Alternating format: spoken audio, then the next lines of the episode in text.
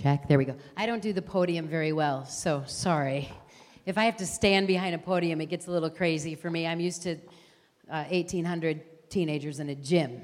So, uh, it's good to be here. What a privilege to be at Christendom College. Thank you for the invite and for the privilege of being a part of your community and getting to see what God is doing here. Uh, not so far away from my alma mater, Liberty University. So I, it's been a long time since I was there. It looks completely different. I'm old. So uh, it was Liberty Baptist College back in the day. So, uh, but it, it is so good to be here with you, and I hope we get a chance to talk a little bit more as we move on. Uh, let me personally just tell you, I am a mom of three kids. You will always be your parents' uh, kid, no matter how old you are. My oldest and my only girl. Did I lose it? Check. Test. There it goes. you have to figure out where that spot is you can't be. Uh, my oldest and only daughter is 29. She is uh, a first grade teacher uh, back in Minnesota. And uh, maybe more exciting, she got married about four years ago. So I have a fairly new son in law who's a pretty amazing young man. If you can survive dating the sex lady's daughter, you're doing really well. He's a good guy. And maybe more exciting, in February, they had a little baby girl. So I am a grandma as of this year and very excited. A beautiful little granddaughter named Aubrey. Have a son that's 27, living in Sioux Falls, South Dakota, works on people's computers during the week and sells video games to children at Toys R Us on the weekends. And my baby, my youngest son, is 21 and in Austin, Texas, and is in film production and is working with an organization called uh, Cognitive Films as well as Heroic Media. And if you're familiar at all with Heroic Media out of Austin, they're doing some tremendous work for pregnancy uh, clinics and uh, across the nation uh, wonderful Catholic uh, brothers, two brothers that, that own that and have, are using social media and, and media to, to get out uh, word and help pregnancy uh, centers get words to their clients and, and be in their uh, world. So that, it's been amazing. So that's my family. I do get a chance to travel all, uh, all over the world, and I've learned a tremendous amount from students in the 21 years I've been doing this. I always tell students, I hope that you'll learn something from me, but I would like to hear from you. Anyway, I will be here. If you don't get a chance to talk to me, and there was something you wanted to ask me, and it was rather personal, the way you reach me is you go to my website. It's pamstenzel.com. Hopefully, you can spell my name. If you can't, we'll make sure someone puts it somewhere. On my website, there's a place you can email me. I do answer my own email. Uh, give me about 10 days. Don't give me you have a paper due on Friday. I might not see that, but I will answer you. Don't want anyone to leave with questions you wish you could have asked and didn't know who to ask, all right? So, and then all of those materials that you heard about, if you're going forward into to work with students or you're going to be in ministry with youth at some point, those are some, th- or, or you're a parent uh, of uh, soon to be teenagers, uh, those informa- this information will be available to you to, to take. I had a mother buy my DVD one day. She took it out. She goes, Every boy that dates my daughter will watch this. I will provide the popcorn. The best one was an older gentleman that bought like eight DVDs. One time after I was done speaking, I'm like, Eight? And he goes, Christmas presents for the grandchildren. I'm like, can, like, could I just be there at Christmas when you hand out? And you know what you parents tell their teenagers, whatever grandma and grandpa give you, just say thank you. Just, just smile and say thank you. We'll find it. We'll find it. Check, test. There it is. Um, so anyway, oh, there it is.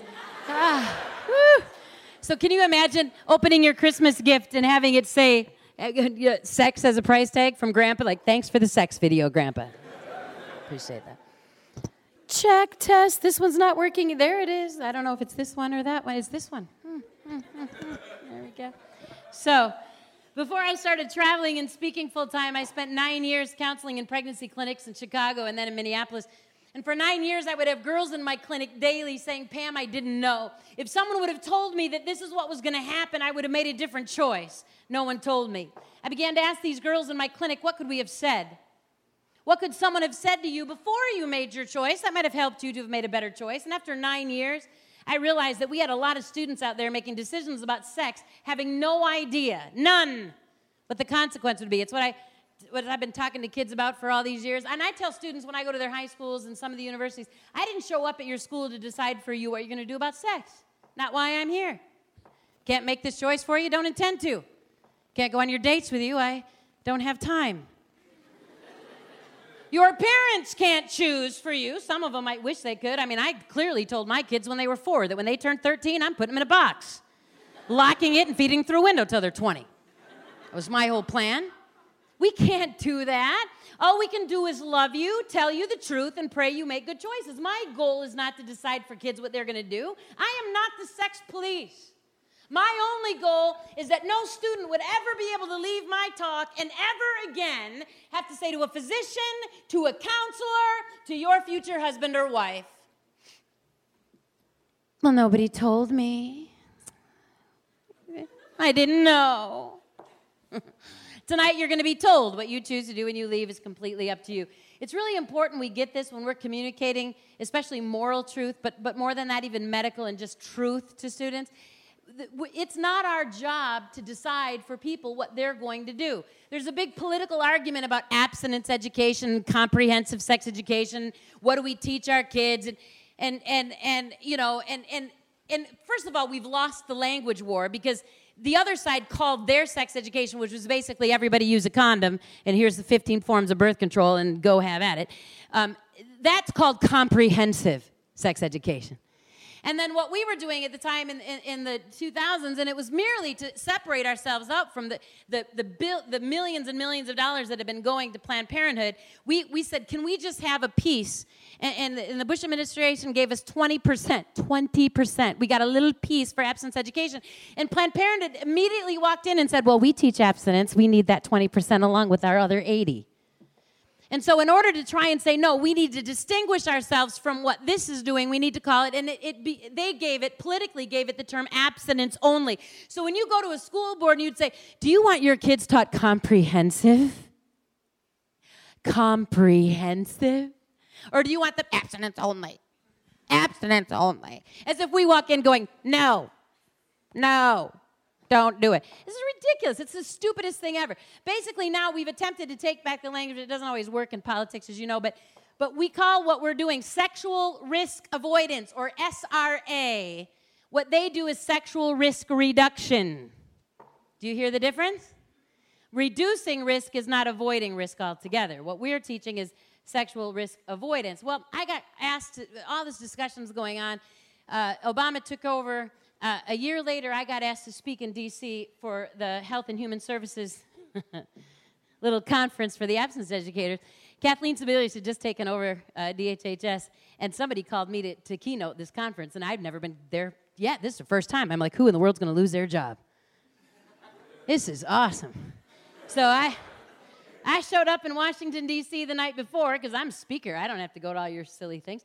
I, I, showed up the night before I had to speak, and, and I walked in, and my friends knew me. They saw me come into the hotel, and they said, Pam, you will not believe what Kathleen Sebelius did tonight. Opened the whole conference for three days for these abstinence educators and told them that, that things are changing now. There's a new administration, and the money that you were given to teach abstinence education would no longer be available. If you are not going to teach birth control, condoms, and abortion in your teaching, you will not get a drop of government funding. And what you teach your kids at home is your personal business, but what you do with taxpayer money will require you to teach abortion, uh, birth control, and condoms. And, and, and basically told them told them they were losing their funding. In fact, a lot of the groups, it was difficult for them because they were given a three year grant and were told in February that their money would be gone in September. And they're running around panicking, going, Who are we going to fire? Our program's going. I mean, it was really, they were in panic mode and they were just so nervous. And then Scott said to me, Not only did she say that, but she got up in front of all of us and said, Abstinence doesn't work. I said, Did those words come out of her mouth? Exactly like that. Yep, that's what she said. I got up the next morning and I had 300 abstinence educators out here, my, most of them my friends. And I had Kathleen Sebelius and everybody at DHH right in the front row. And I said, I heard last night that someone told you that abstinence doesn't work. And I don't know what medical information you have that I am unaware of. But last I checked, abstinence works 99.9999999% of the time, and the one time it didn't work, we have Christmas.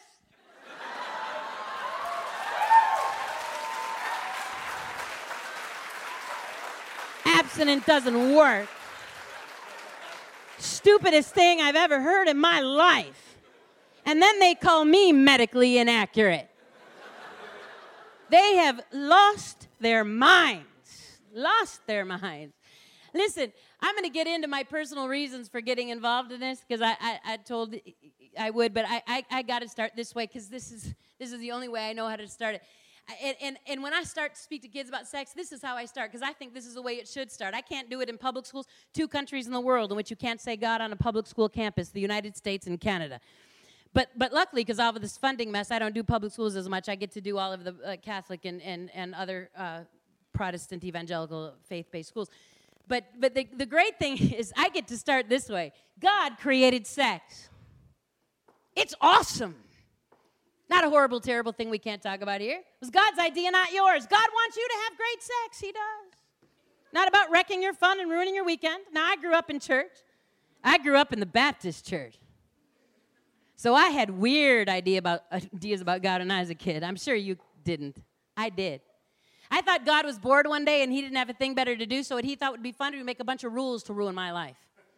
So he wrote the Bible, the Ten Commandments, which you all know are rules to wreck everybody's fun. And if that wasn't bad enough when I was a kid in church, this is what we used to sing every Sunday. Oh, be careful, little eyes, what you see. Oh, be careful, little eyes, what you see, for the Father up above is looking down in love. I did not hear the in love part. I heard the Father up above is looking down with the lightning bolts ready to fry you if you blow it. That's God's son. Make up a bunch of silly rules and sit up there all day long and watch you. So if you blow it, break a commandment, he's like, fried, saw you. People, God loves you and God loves me, and God's law is not about wrecking our fun and ruining our weekend. It's about giving us the best. Jesus said he came to bring us life. But God took a colossal risk at the beginning of time. And if I were God, I would not have done it. Just why I'm not. God, for some reason I don't understand, decided to let you choose. Decided to give us all a choice, knowing full well that all of us would shake our fist in his face and tell him we don't need him, we don't need his rules. God doesn't need to tell me how to live my life. I can do it my way. And what would follow would be sin, disease, pain, and death. Even though he knew that, he still let you choose. God created sex, but He created it with a boundary. And when sex happens in that boundary, it's awesome. Outside of that boundary, it's horribly destructive. What is the boundary, the context for which God created sex? Don't scare me, Christendom College. I just about had a heart attack for just a minute. Where am I? There's the right answer from the faculty. Marriage. Some of you didn't know that. Can I be really bold and I know where I am to say this? Some of you don't believe that. How many Catholic kids I've had in my clinics? Go to Mass, get confirmed, show up, show up in my clinic and go, yeah, but we loved each other.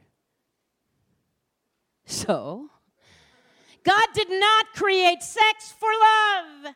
That is not the boundary.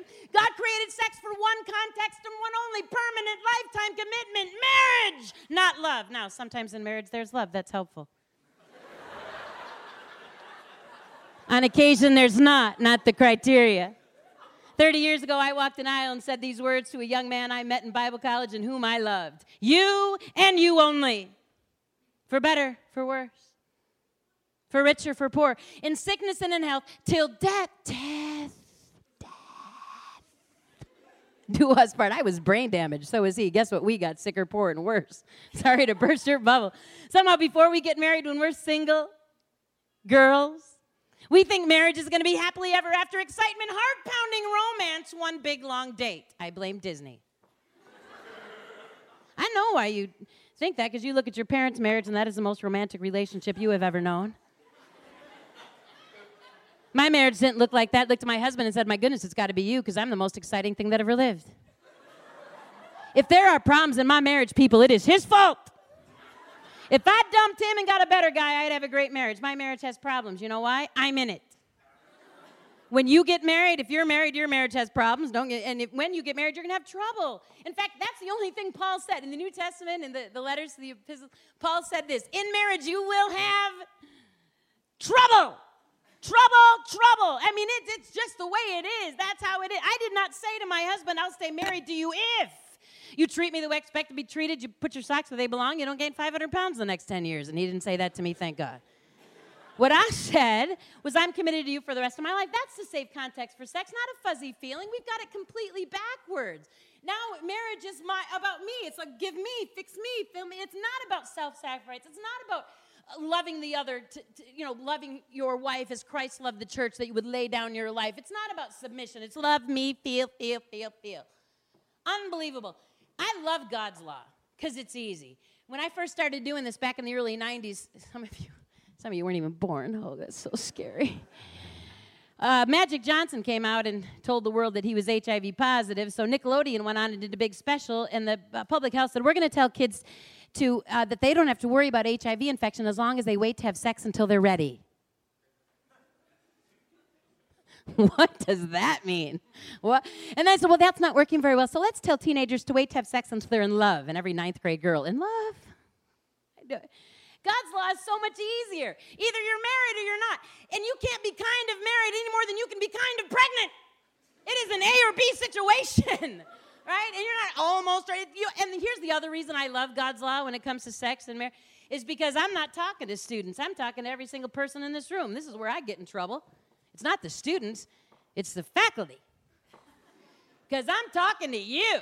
This has nothing to do with it. I did not say wait to have sex until you were old enough. Here is God's law. If you are not married, don't do it. If you are married, go for it with the person you're married to. we have to put that in there. Some of us who play golf get confused. I didn't say to my husband, I'll stay married to you if you treat me the way I expect to be treated, you put your socks away long, you don't gain 500 pounds the next 10 years. And what I said, I said, I'm committed to you for the rest of my life, no matter what. The sacrament is the safe context for sex, not a fuzzy feeling.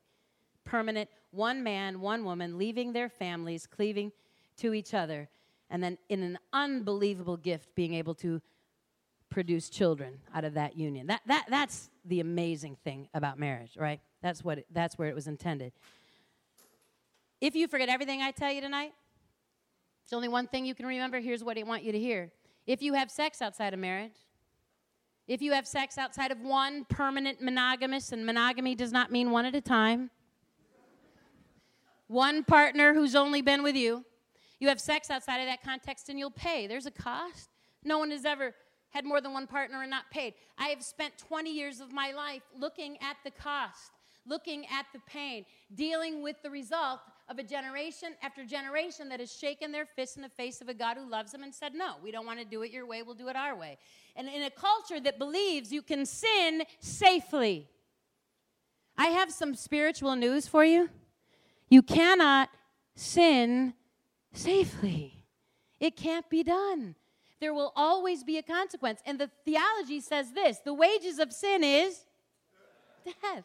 When we talk about a culture of death, what we're talking about is a culture of rebellion. Rebelliousness and sin brings death. Righteousness, choosing to do what God called us to do and live in that culture of righteousness, brings life. That's James chapter 1. Read it over and over again. Righteousness produces life, sin produces death, not on occasion, every single time. Physically, emotionally, and spiritually physical consequences. What are most teens and college students who are having sex afraid of? It's their biggest fear. Pregnancy is the biggest fear of teens having sex today. Makes no sense to me. Got a news flash for you. Pregnancy is not a disease, it's survivable. You can actually live through it. I've lived through it three times now, a few extra pounds here and there. It hasn't killed me yet. I walk into a, my clinic, a little girl sitting there waiting for a pregnancy test, scared out of her mind. She's scared to death. I walk in, look at her, and say, Your test is negative, sweetheart. You're not pregnant. She gets this look of relief over her face, like, I am off the hook, not pregnant. Thank you very much. Let me out of your clinic. Wait a minute.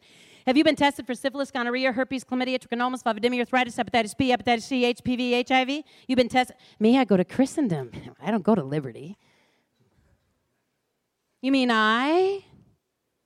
I would need to be tested for that. This little girl is in my clinic thinking she could be pregnant, and she does not think she could have a disease. Astounding. Students, you have a four times greater risk of contracting a disease today than you ever have of being pregnant. Pregnant teenage girls in our country Pregnant teen girls in this country are carrying, on average, 2.3 sexually transmitted infections. Not one, not two, most of them three or more. But they weren't worried about getting a disease, were they? Oh, no. They didn't want to get pregnant. Every single high school I speak in, anywhere in this nation, Catholic, public, it makes no difference. Every single high school. I will have a girl write me, email me, or come right up to me and say this Well, my mom found out I was having sex, and so she put me on the pill. Or Depo, the shot, which is 10 times worse. What's that protecting her from? What does birth control protect you from? Pregnancy, most of the time. That drug, that hormone, that pill, that shot that this girl is taking has just made her 10 times more likely to contract a disease than if she were not taking that drug. This little girl could end up sterile or dead. Thanks, Mom. Glad you cared. Pregnancy, the worst thing that could happen if you had sex today? Do you see what we've done? Think, students, think hard because this is a cultural shift. If you would have become pregnant, not married in the 60s, you would have been uh, you would have been whisked off to grandma's to have a little vacation and then just come home about nine months later, minus a bit, and life just went on and nobody talked about it, right? But if I asked a woman in the 60s or 70s why was she embarrassed because she got pregnant, she would tell you inevitably she was embarrassed because because her pregnancy let everyone know she was having sex, right? That that was the you couldn't anymore hide the fact that you were having sex outside of marriage. Today is that is that what's going on? No we have so flipped this now that we have made the pregnancy the sin. The pregnancy is the horrible thing. The sex that got you there is what everybody's doing. That's not a problem. The problem is you got pregnant. And do you see how that feeds right into the culture of death? Because now the, the pregnancy is the problem, not the behavior that got you there. And that's absolutely untrue. Absolutely not true. It's the behavior that's the problem. I've had to look at a lot of young girls and tell them their test was positive. No easy way out at this point. I mean, she's desperate. I'm like, sweetheart, you had a good choice. That was before you had sex.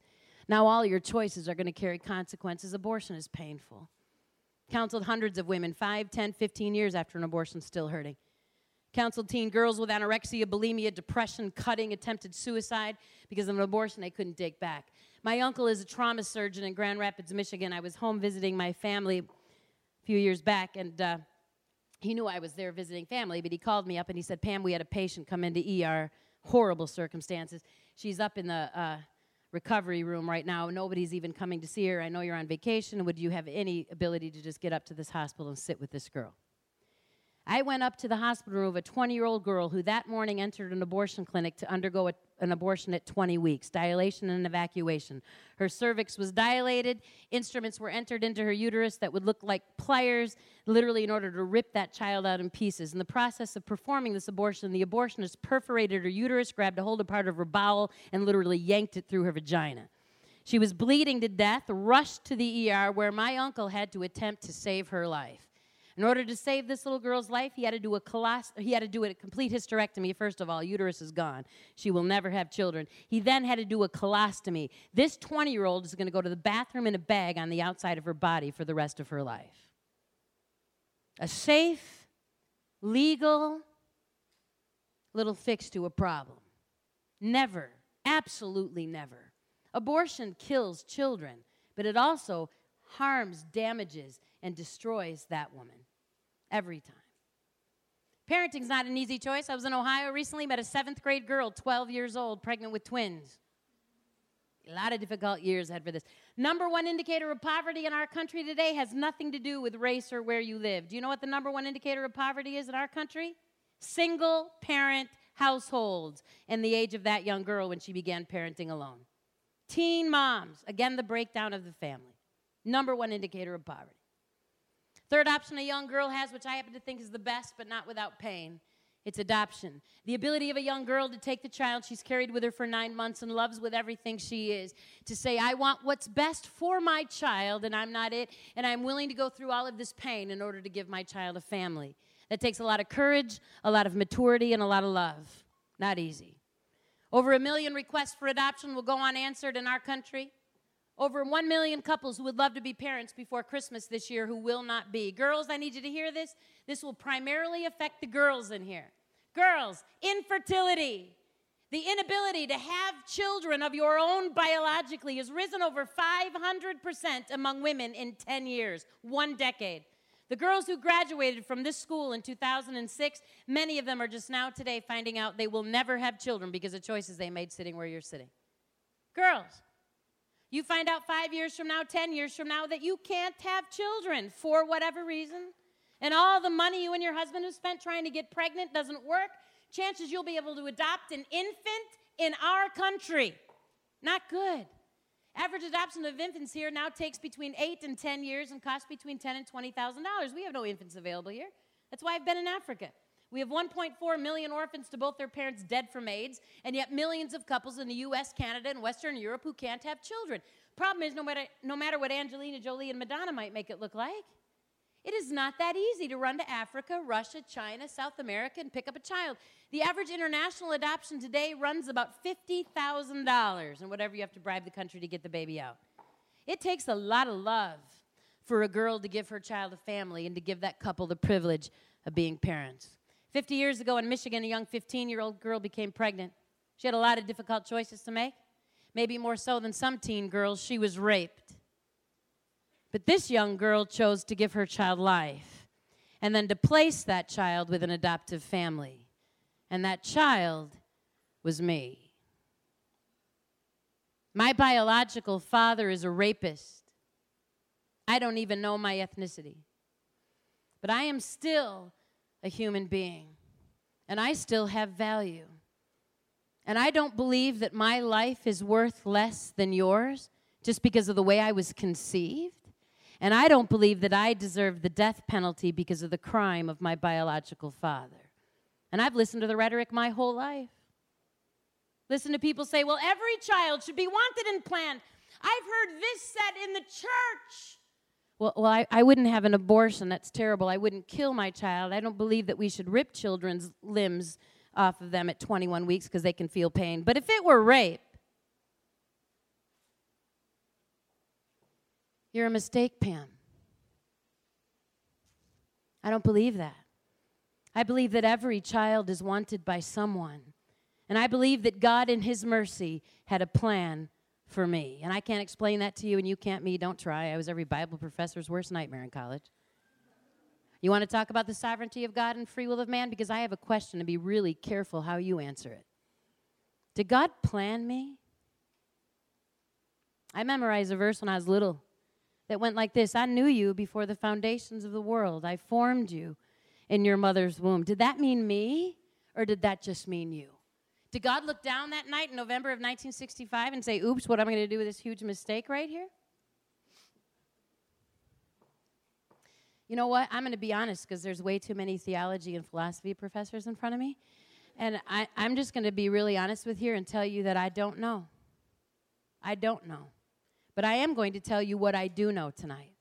I know that my God is so awesome and so amazing that He is capable of taking your worst pain, whether it was something you chose or whether it was something that was done to you.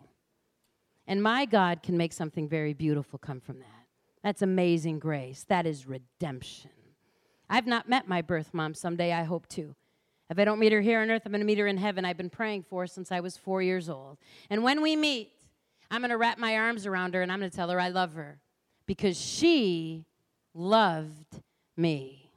Loved me enough to give me my life, and then she loved me enough to give me the next most special gift I was ever given, and that's my family.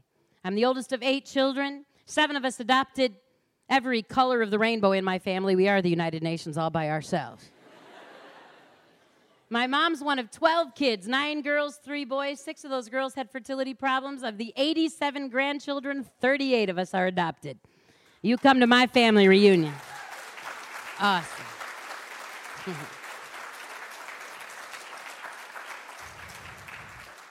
and I know that my family was a gift from a very scared 15 year old girl. Since you've heard my story, you know why when I, I, went to Moody Bible Institute right out of college, and, and I, I, wanted to make an impact, I, I was pro life and, and wanted to speak those words to whomever would hear it.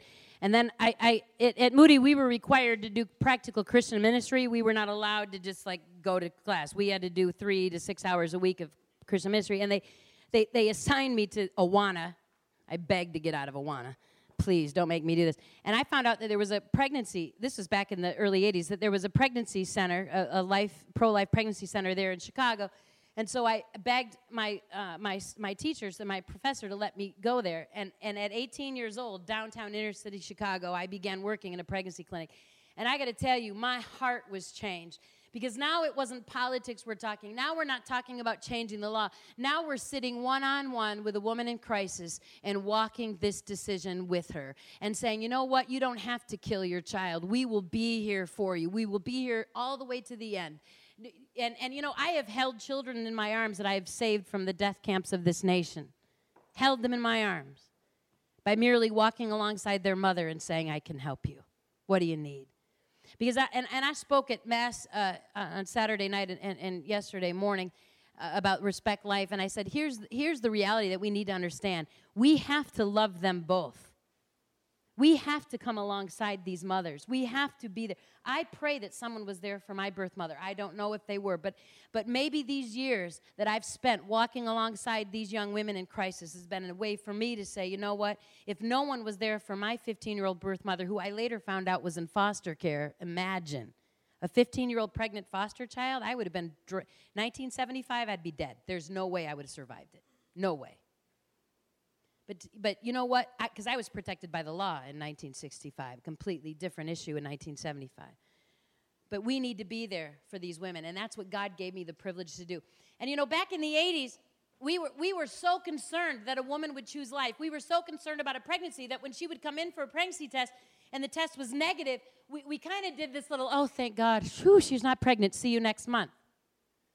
And I started realizing that we were seeing girls with so many more issues. And, and, and, and back in the 80s, mind you, we didn't have that. I mean, we had gonorrhea and herpes, and, and we didn't even know really about chlamydia. HPV wasn't even on the radar. But then came a disease called HIV, and this blew the whole sexual health discussion out of, uh, out of the window. And, and all of a sudden, I realized we're not talking with these girls about what we need to talk to them about. And that's the decisions that they're making that brought them here in the first place. We're dealing with, oh, please don't get pregnant, but we're not dealing with all of these issues.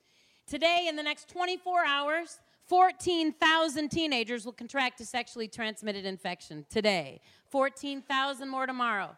When we include the college population, which is the highest STI infection infected population in the country, when we include the college population through age 22, we have 38,000 newly infected students a day. If you would have graduated high school in 19 uh, 67. Who wants to admit you can remember that year? If you would have graduated in 1967, one out of 32 of your classmates would have been infected with an STD. If you would have graduated, you would have had to have had a few partners in the sexual revolution to see an STD. If you would have graduated with me in the dark ages of 1982, getting closer for some of you, one in 18 of our classmates was infected. It virtually doubled. Today, it is one out of four. Completely different animal, completely different animal. In the 1950s, we had five sexually transmitted infections we knew about and were treating. Five. You could count them on one hand. Go find a grandparent. Go find somebody who grew up in the 50s or 60s. Ask them. This would be a great dinner table conversation next time your grandma's, y'all. Thanksgiving break. Make sure all the relatives are, Grandma, were there STIs when you were a kid? Did people have them talk about it at school? Did you have crazy speakers come to your Catholic high school and yell about syphilis in 1952? uh, no. Maybe a few people back then had an STD, got a shot of penicillin, moved on. Some of you are old enough to remember when we called it VD. Remember that? Scary time in the 70s. Students, I know on Valentine's, you know, February comes around and, and you can't spell, and we just need to text, and it needs to be, please don't text anyone over 40 and say Happy VD Day, please. Because we get that and it's like, whoa, whoa, no, not Happy VD Day. No, no. Welcome to 2015. We now have over 30 sexually transmitted infections, 30% of them absolutely incurable. That means you get one of these diseases and you've got it for life, which is a lovely thing, boys, when you're getting ready to get married. Found this girl you love. I mean, this is it. She's the one you want to marry, all those other girls that was just messing around. This is the real thing. Pull out that diamond, look her in the eyes. If you're cool guys, you get on your knees. You say, Marry me. By the way, I've got genital warts. You'll get it too, and we'll both be treated for the rest of our lives. In fact, you'll probably end up with a radical hysterectomy, cervical cancer, and possibly death. But marry me. Well, I'm excited now. Thanks for sharing. Now, what you want to tell your wife, guys? Lovely. HPV, genital warts, syphilis, gonorrhea, herpes, chlamydia, trichomonas, vulvodynia, arthritis, hepatitis B, hepatitis C. This goes on and on and on. Serious diseases with serious consequences. It is literally epidemic. It is so out of control that when Kathleen Sebelius and DHHS released their new sex ed curriculum, since we since we can't do abstinence education more, here's what it says: Everybody gets an STD. Everybody. It is the common cold, and there's no way you're going to escape it. Unbelievable. The number one STD in the world in Virginia, right here among the students who are here, number one STD, well, that we know of, I shouldn't say that because there's a virus that's more common, but the most common bacterial STD and the most common one that we're testing for is chlamydia. A bacteria, not a virus, easily treated and cured. If we knew you had it, we could help you. Literally costs us a dollar to test you for this. All right? Uh, two types of STDs in case you have not yet had biology or you flunked or you, you, you don't remember, okay? Two types of STDs bacterial and viral or non viral and viral. A bacteria is curable, medication we can give you, we can take care of that. A virus is not. You get a virus, you got it for life. There is no cure. We've never in the history of the world cured a virus, ever. We're now scaring old people with this. Have you seen the commercials? If you had the chicken pox as a child, the shingles virus lives inside you. Blah course it does. It's a virus. Chlamydia is not a virus, bacteria, curable, so what's the big deal? I'll tell you what the big deal is. In 90% of students who have chlamydia, there are no symptoms. You cannot treat a disease you don't know you have. We got thousands of students out there having sex going, well, it's not bothering me, see, because I've had sex, but I don't have an STI. I've never been tested, certainly not in the last three weeks, but I know I don't have anything. How would you know that? Let me tell you something safe to say I know about you. If I've got a student here tonight who's had sex, let me tell you something I'm pretty sure I know about you. You actually believe that if you get up the next morning and herpes isn't tattooed to your forehead, you don't have a disease. I mean, if I can't see it, feel it, or touch it, I don't have it. Pam, if I had an STI, I would know. My nose would turn purple, my ears would be red, something would burn. I would know. You would not know. The only way you'd know about chlamydia is if you got tested. You're not getting tested because you don't think it's going to happen to you. I was speaking in the RCA Dome where the Colts used to play football. We had 40,000 kids that morning. And whenever I would speak to stadiums like that, I'll get done and a thousand teenagers will rush up to me going, Pam, you need to come to my school. When can you get to my school? We had eight girls pregnant. We have the highest pregnancy rate in the county. But I don't know anyone at my school who's got an STD. really? First of all, your friends aren't getting tested. And even if they were, do you think they'd tell you? I mean, here, they're going to tell you. Hey guys, went to the doctor yesterday, found out I had herpes. Tell everybody by lunch. I'd like the whole school to know. Maybe we could put it on the announcements. Do we have announcements here? This would be awesome. Every Monday, the following students contracted an STD over the weekend. They are. That would be helpful. Then we would all know. Do these kids think? These girls actually think they're going to show up the Monday after homecoming, walk the hallways of the school, and go, Purple nose. You see his nose, girls? He had herpes. You see his nose? Don't touch him. The reality is, the stats here aren't different, which they would be. Maybe they're different in some segment, but the reality is, with our studies, we aren't seeing the big difference, which means I got one in four of the students on this campus infected. You think you'd know they are? There's no way you'd know. American Medical Association released a bulletin said this Every teenage girl who has had sex must be screened for chlamydia every six months. Every teenage girl who has had sex must be screened for chlamydia every six months. Why girls? Why not the boys? Don't boys get this? Of course they do. Who do you think the girls are getting it from? If you're getting it from each other, we have another discussion I was not prepared to have. Now you can get it that way. to be clear, boys and girls both get this, give it to each other. So why are the doctors only concerned about the girls? I'll tell you, girls, listen.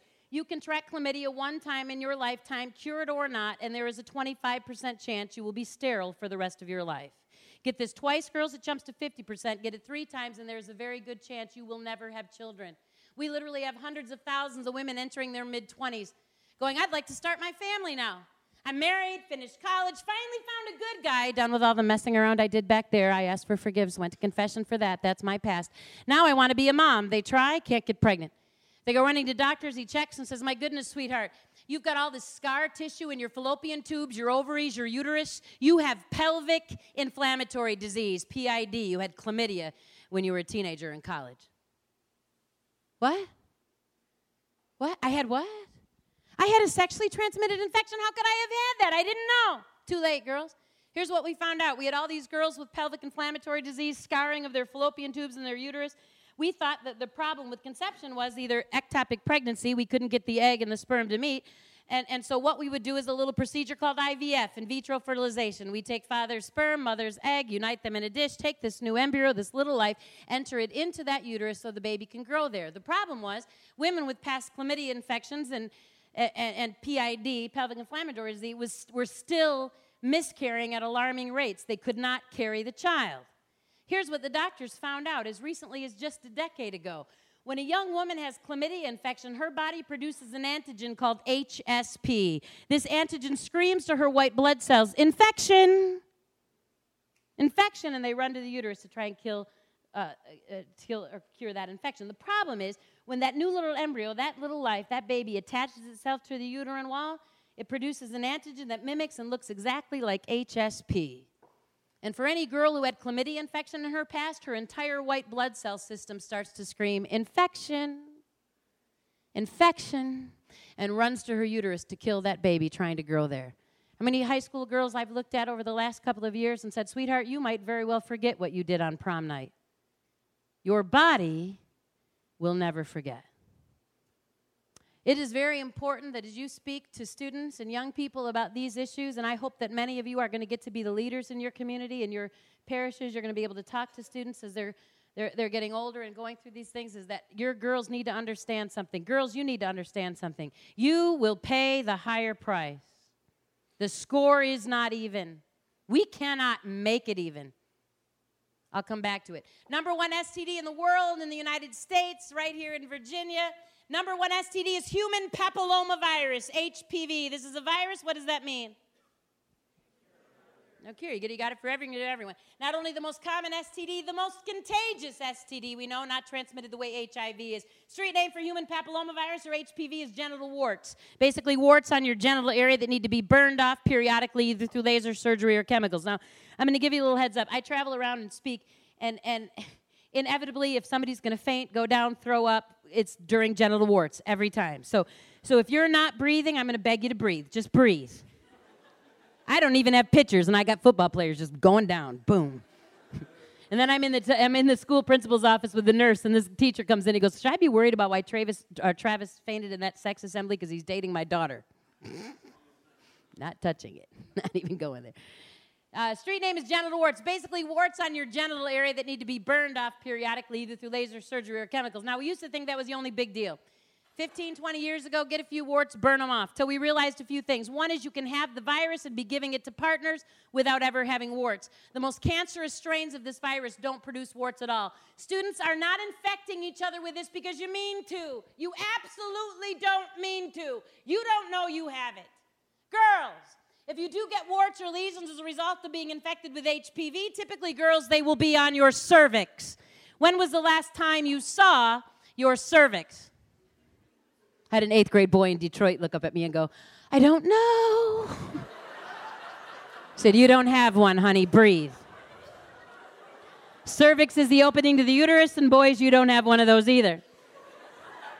I know when I say genital warts to students, that I might have somebody in here who's had sex who in your mind is going to start to do this. Well, she said that wart thing, and I have never seen a wart down there. I don't have that. My friend, if you've had sex or sexual contact, and I'm going to define that in a second, and you have not been tested by a doctor for HPV, in boys, that's a blood test that costs in excess of $1,000. There's not a free clinic in this nation that will ever test a boy for this, and no insurance companies pay. We do not test boys for HPV. It is a horribly expensive blood test that is completely inaccurate. It could take five years from the time a boy is infected before he would test positive on our test. And yet we have boys saying stuff like this to girls I don't have anything. I got tested. For what? And how much did it cost you? And I sure hope it's been five years since you last had sex. STD testing cannot tell you what you don't have. We can tell no one what they don't have. We have people thinking they can have sex on Friday night, run to a clinic a few months later, and tell, tell partners that they don't have an STD simply because they got tested? Come on. We are testing girls for this. It's done in most free clinics. Test for girls can take three years from infection before you'll test positive, but we had been testing girls annually. We test girls completely differently from boys. We test girls through a ThinPrep pap smear or pap test, which is a scraping of the cervix. Why don't we test boys that way? Making sure you don't have one, making sure you're still with me. We're now requiring every woman who's had sex to get a pap test annually. If I've got a girl in here under the age of 24 who's had sex, you are at absolute highest risk. Girls, the younger you are, the easier you are to infect and the more damage to your cervix. Your age matters. I've got a girl in here under 24 who's had sex, you must be getting an annual pap test. Negative pap test doesn't mean you don't have HPV, it means you don't yet have cervical cancer. Some of you have heard there's a vaccine for this virus.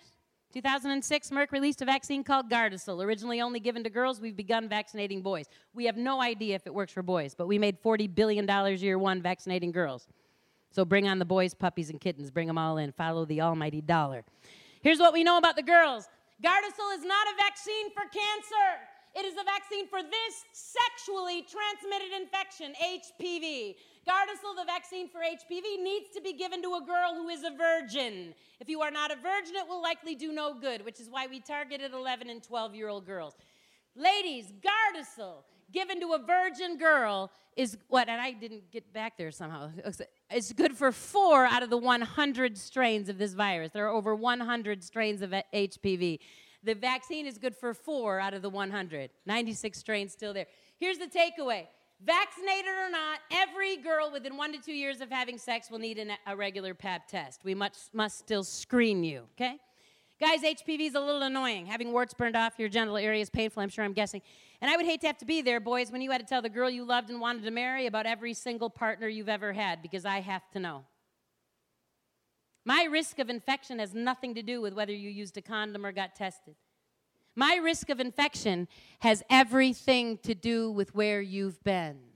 I have to know every single partner. It is unconscionable that anyone in this room, anyone, and am I including not just the students, the staff, myself, people who work for the CIA, former governors of California. It is unconscionable that anyone in this room would ever have sex with another human being and not honestly tell that person everywhere you've been, every partner.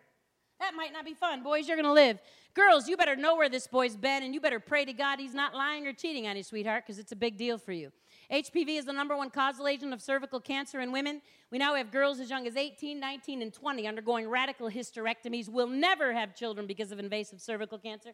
I had a senior at a Catholic high school come up to me at the end of my talk. It was May, it was the end of the school year. This little senior comes right up to me. She goes, Pam, I got cervical cancer, got it in the ninth grade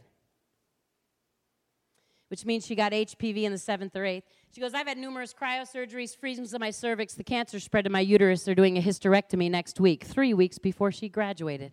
She's being tough, this little girl. She said, Pam, kids are noisy, smelly, cost a lot of money, and I don't want one. Then she got a little teary and said, I'm just trying to deal with the fact that I'm going to have to tell the man I love and want to marry that if he marries me, neither will he. Worth this girl?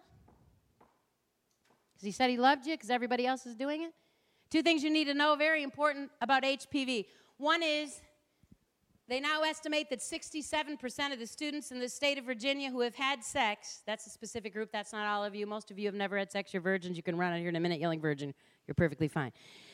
67% of the students who have had sex are already infected with at least one strain of HPV. That was math that most kids don't want to do, so let me give it to you clearly. Thus, the reason for the new health department standard.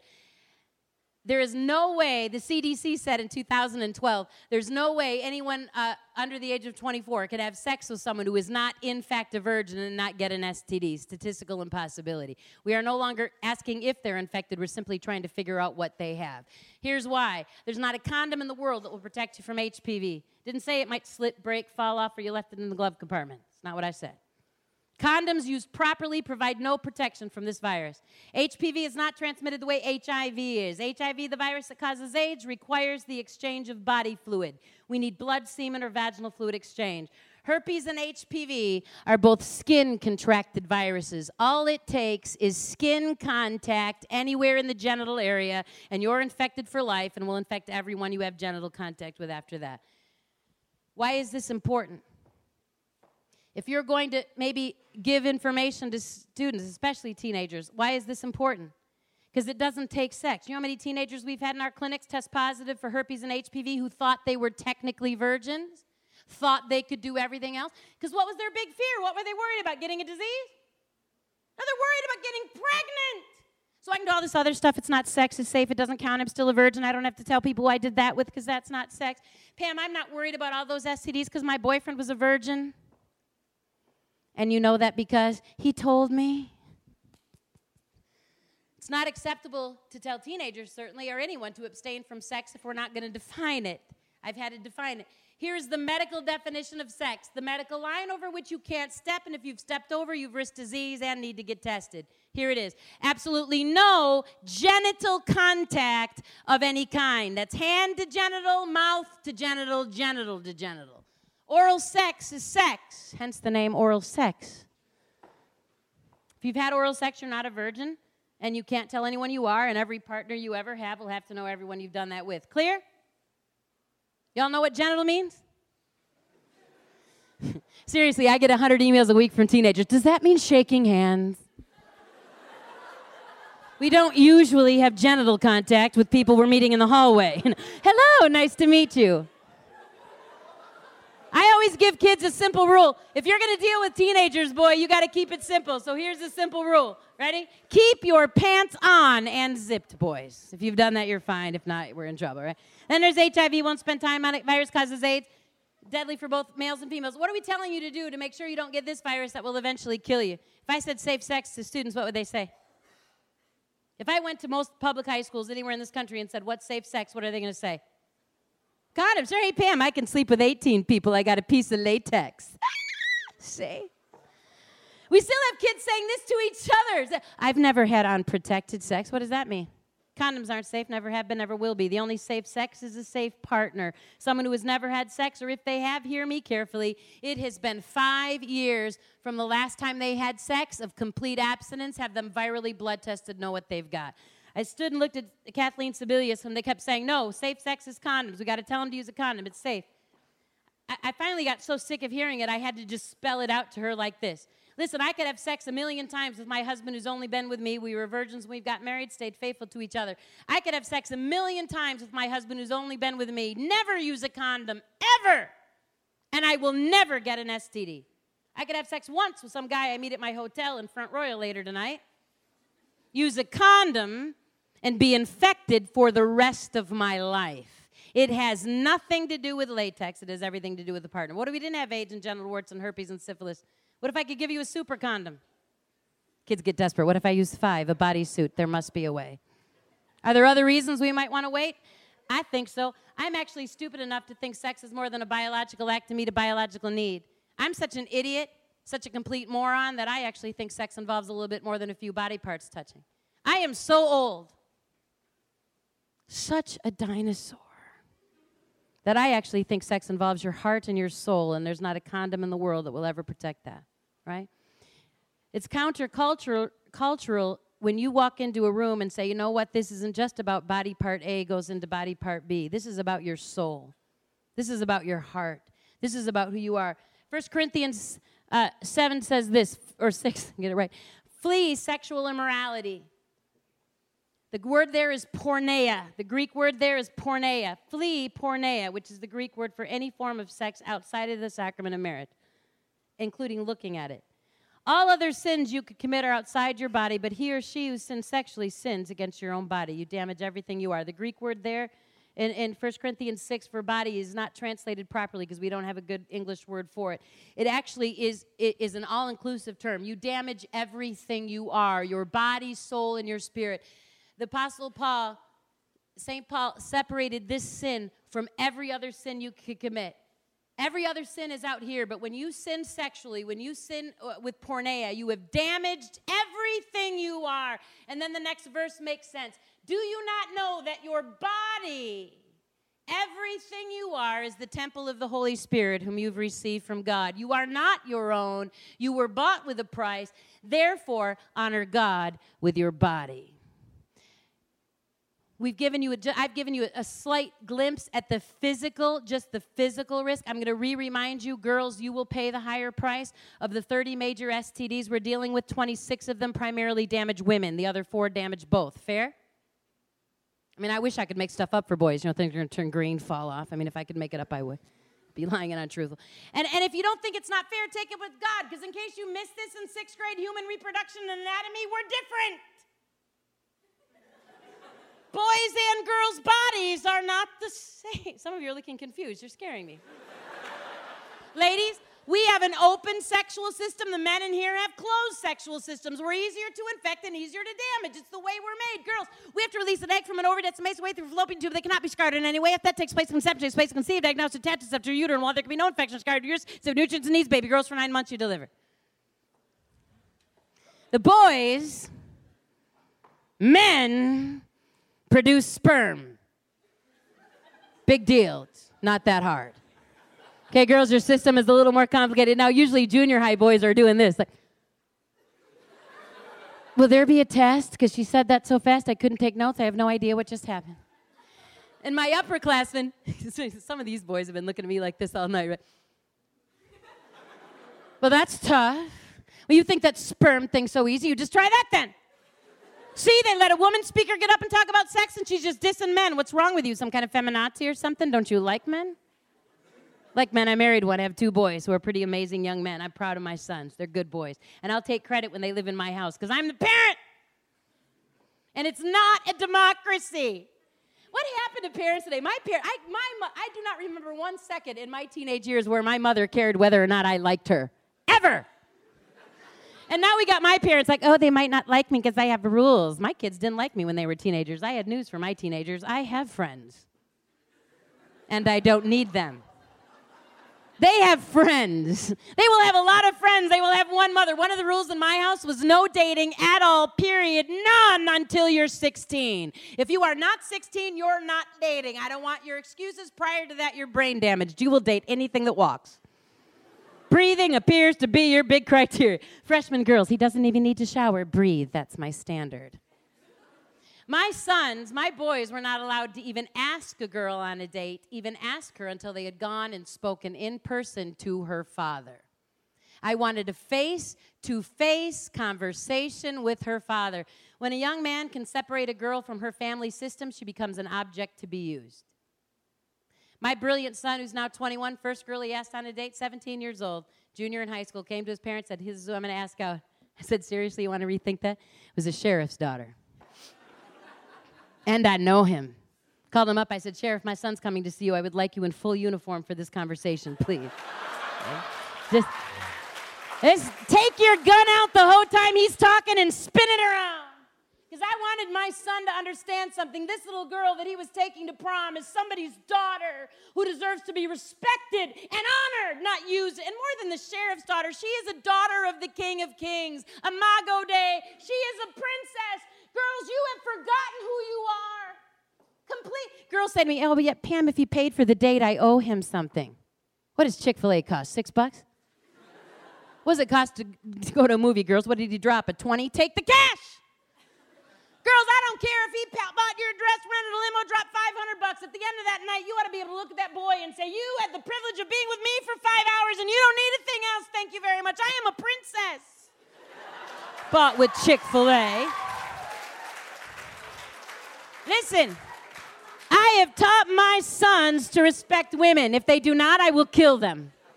And I know that I'm not the only mother who's taught her son what it means to respect women, so I'm going to say something nice about a lot of the boys here, so I don't want any boys with selective hearing. They're going to be at dessert later going, oh, that sex lady hates men. Did you hear a man hate her? Pay attention. I've traveled this country, girls. I've been in town cities, high schools, universities all over this nation, and every school I've been in. And I know in this beautiful campus, in this amazing place, I know that sitting here tonight are young men with integrity, men of God, boys with character, girls, boys who do care about you. Kind of boy, if you were to date him, would look at you and say, I do love you and you matter. And I might be able to walk away from sex with you without permanent damage, but you won't. And because I love you so much, because you matter so much, I would never ask you to put your life on the line, your ability to have children, your future, your self respect on the line to meet my momentary need. Ever. I would never pressure, damage, hurt, take, and well, there are men with that kind of integrity. Girls, I married one. Unfortunately, there will always be some who don't care. And as long as they don't get hurt in the long run, they're going to say all the words, and some of them are good at it. I love you. Everybody else is doing it. If you won't, she will. I'll die. He's not going to die, and nothing will fall off. He'll actually live. And real love respects. Love doesn't pressure, damage, hurt, take, and walk. Boys usually say to me, but Pam, you're making it sound like all the, the boys are trying to get girls to have sex with them, and the girls are just sweet and innocent. No, please don't stop. Boundary. like, have you even been on a campus ever? Have you seen these girls? Pam, they're so aggressive. Have you seen the way these girls dress? Just take me now. What was I supposed to do? She started it. She seduced me. I tried to say no, it was here. Listen, here's what I've said to my students. This is so important that we talk about this because this was not talked about with me, to my generation, and we are paying a high price. Opposites might attract when it comes to personality. Opposites never attract when it comes to character. Students, you will get exactly what you are. You think you can be a player? You think sex is, you're going to listen to the culture? Sex is a big game. It's what we do. And someday you're going to marry someone who'll be faithful to you? Really? You're insane. Oh, yeah, but he'll be faithful to me because I'm pretty, I'm gorgeous, and I said magic words, and I wore a beautiful white dress, and now I wear a magic ring. Within three years, they're cheating on each other, running to priests, counselors, bashing out windows of Cadillacs with nine irons, going, he cheated on me. They che- how did that? Oh, Ashley Madison, how did that happen? I have no idea. Duh, we're all in shock. You were doing it before you walked the aisle, you're going to do it after. Past behavior predicts future behavior. When did this become rocket science? One of my favorite priests out on Long Island, Father Charles, love him to death. I was speaking in his parish. He said, We were having dinner. He said, Pam, every couple that comes to my parish to get married has to sit, on, sit down with me. First thing he asks them is this Are you having sex or are you living together?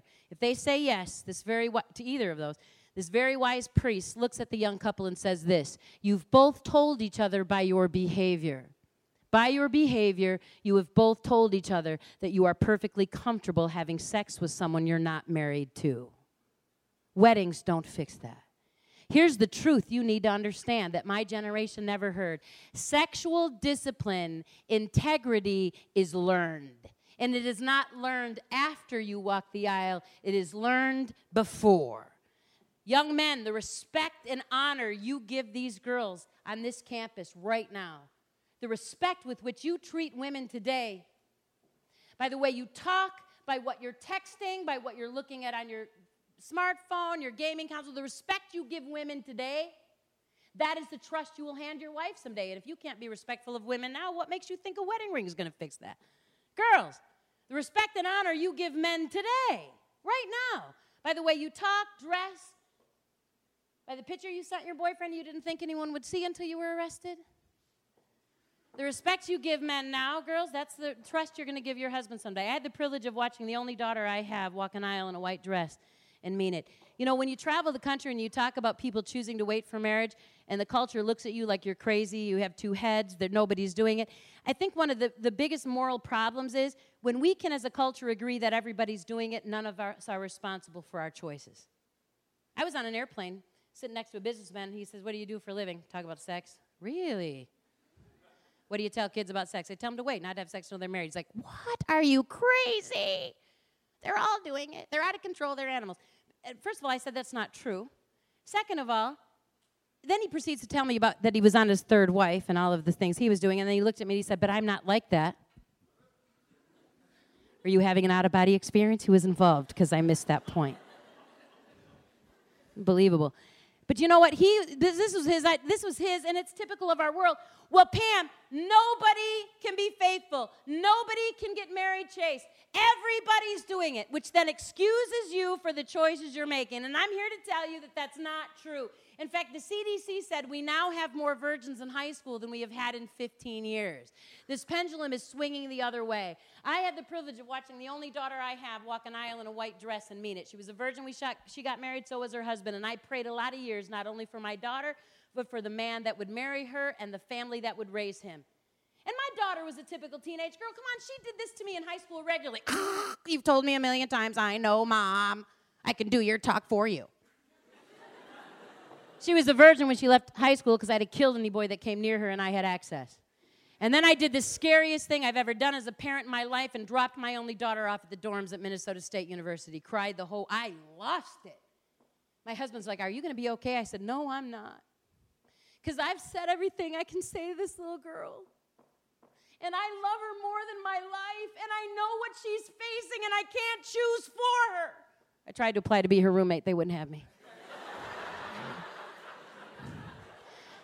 My daughter became a militant virgin in college. Let me tell you what I mean by that. She was quiet about her commitment to chastity in high school because she had to live in my shadow. But when she got to university, she was just Kara. And she got loud. And I'll tell you why she was loud. Not because her mom was a sex lady, but because she saw the pain on her dorm floor every single day. My cell phone became the hotline for freshman floor six. I saw so much pain. And my daughter, now it's not mom talking about it. Now it's that girl bawling in the dorm room who had chlamydia three times in one semester. Now we're dealing with that. And my daughter woke up really fast and said, This is not what I want. And on her wedding day, my beautiful daughter walked that aisle. And as they stood at the altar, just before they put their wedding bands on, both my daughter and son in law removed the purity rings they've been wearing since high school, took them off their hands, walked off the altar, handed them to their parents, came back up to the altar, and put their wedding bands there. This matters. And in a culture that says this doesn't matter, the end result of sex without boundaries is disease infertility, broken marriages, infidelity, and the death of literally millions of children in the wombs of these young women. That's the end result. And so that's why we've said to you choose this day who you will serve. You can choose life or you can choose death, and it is just as much, that's your choice. If you're here and you've had sex, can I quickly say this to you? Maybe you've tuned me out and I can't leave you like that. Tune me in. I don't care what you did before you walked in here. I care what you do when you leave. And you walk out of here and say, it doesn't matter. I've already done it and I don't need to listen to you. Don't listen to me. Do whatever you want. Maybe up until today you've escaped permanent physical damage. I don't know that. Neither do you. Get tested, please. I'm begging you to see a doctor. Girls, you have to. You need to see a doctor this week, again in six months, again in a year, two, three, four, and five. Who's to say the next time you decide to put this gun to your head, it doesn't go off? Who's to say the strain of HPV you're carrying today won't kill you, but the one you get in May will? When are you going to begin to build integrity, discipline, and trust? You could start today. Don't ever let anyone tell you because you've had sex in the past means you have to keep doing it. I had a little girl run up to me, got right in my face. She said, Pam, I'm a recycled virgin. I said, Cool. She said, When I was 15, I had sex. It left me with a lot of pain, and I knew it was wrong. And I knew I didn't want to keep getting used and dumped. I didn't want scarred fallopian tubes, cancer. I wanted sex to mean something. And I went to confession and asked God to forgive me and made a commitment to God, myself, and my future husband that I would never have sex again until the day I married. I said, Sweetheart, that is awesome. My Bible says if you will confess your sin, He is faithful and just, will forgive you, will throw your uh, sin as far as the east is from the west. But hear me carefully. Confession, the sacrament of penance, is not about saying sorry to God for your sin on Monday night so you can do it again on Friday. It is a 180 degree turn from sin to righteousness. It's doing what Jesus said to the woman caught in sexual sin and adultery, thrown at Jesus' feet naked. He said, if, and they said, She deserves to be stoned. Rabbi, what do you say? He said, If you're without sin, you pick up your rocks and throw them. From the oldest to the youngest, the men left. He lo- Jesus was left alone with her and looked at her and said, Woman, where are your accusers? She said, They're gone, Lord. Hear the words of our Lord that day to her. Neither do I condemn you. Get up and keep thinking that men are going to meet your needs? Get up and think the next guy you have sex with will stay for five minutes? Get up and use a condom? Is that what Jesus said? He said, Get up and sin no more. From this day, never again. I looked at that little girl. I said, Sweetheart, you've been forgiven. Someday when you get married, you're going to have to tell that boy what you did when you were 15. Going to have to rehearse your past. He will need to know. But you're going to be able to look at that boy and you're going to be able to say, I was forgiven. And for the last three years, five years, seven, not last week, I slept with every guy I ever dated, but last week I changed. For seven years, I've waited for you. I've practiced chastity. I've waited only for you for seven years, and we're going to know what kind of damage was done we've had those years. Absolutely amazing. Many of you in here have not had sex, you're virgins. Can I say this to you? And I hope that you will give this message because it is so important that, that, that our culture sees and hears that if we are going to produce families and futures of people who embrace life, we have to do it right at this level. If you're here and you're a virgin today, good for you. You have something so special. Your life is a testimony of something so amazing. And it is worth whatever it takes. It's worth the ridicule. It's worth everybody else. It's whatever it takes to get to your wedding day with no past fear, disease. I had a senior boy, six foot eight, Catholic high school, Buffalo, New York, chase me down the hall of his high school. Six foot eight is a giant in my world. And the teacher saw him. They said, That Pam, that tall boy, 4.0 student, full ride scholarship to play basketball at Duke University. Chased me down the hall of his Buffalo high school doing this. Virgin!